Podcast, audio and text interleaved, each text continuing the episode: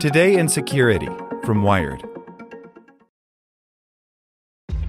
This episode is brought to you by ShipStation. You know, some things take a lot of work, like sending little robots to far off distant planets. And just as that's challenging, so too is running a successful e commerce business, especially when there's so much to do. So I want to introduce you all to ShipStation. Now, I love using ShipStation because of its easy to use dashboard, which makes managing orders and printing labels a breeze and super smooth. Oh, and the customer service is just out of this world.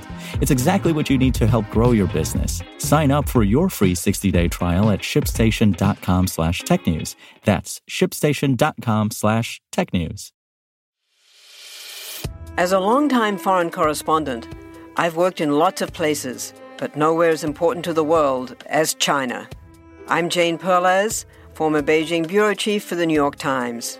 Join me on my new podcast, Face Off US versus China, where I'll take you behind the scenes in the tumultuous US China relationship.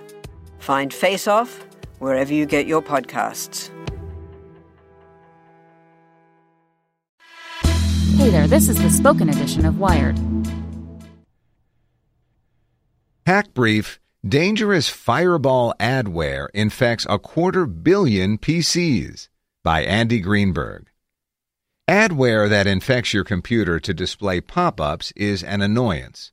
But when it infects as many as one in five networks in the world and hides the capability to do far more serious damage to its victims, it's an epidemic waiting to happen. The security firm Checkpoint has warned of a massive new outbreak.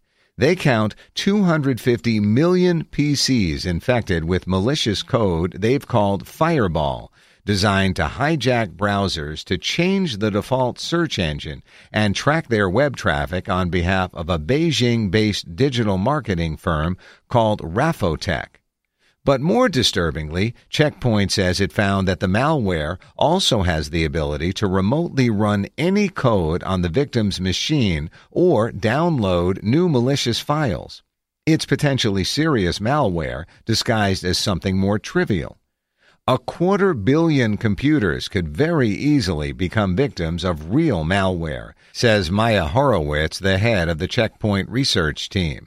It installs a backdoor into all these computers that can be very, very easily exploited in the hands of the Chinese people behind this campaign. Checkpoint found that at least some portion of an estimated hundreds of millions of computers infected with Fireball contracted the malware via free software that was bundled with Rafotech's code. The researchers point to freeware like Soso Desktop and FVP Image Viewer, both of which have been packaged with the adware in some cases.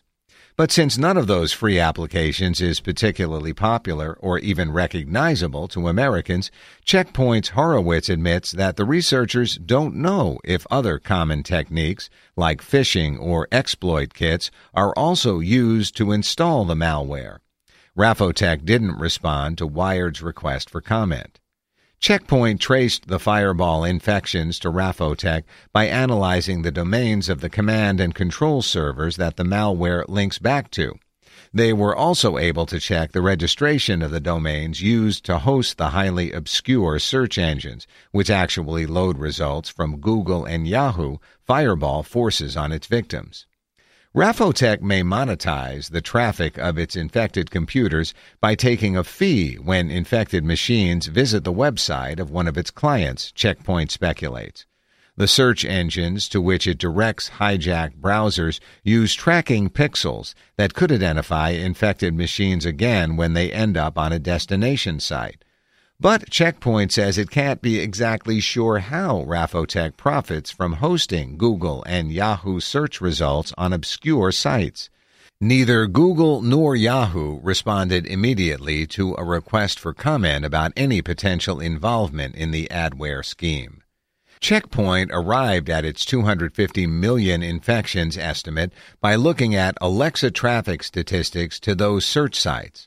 But the security firm says it's possible they missed some domains and therefore undercounted.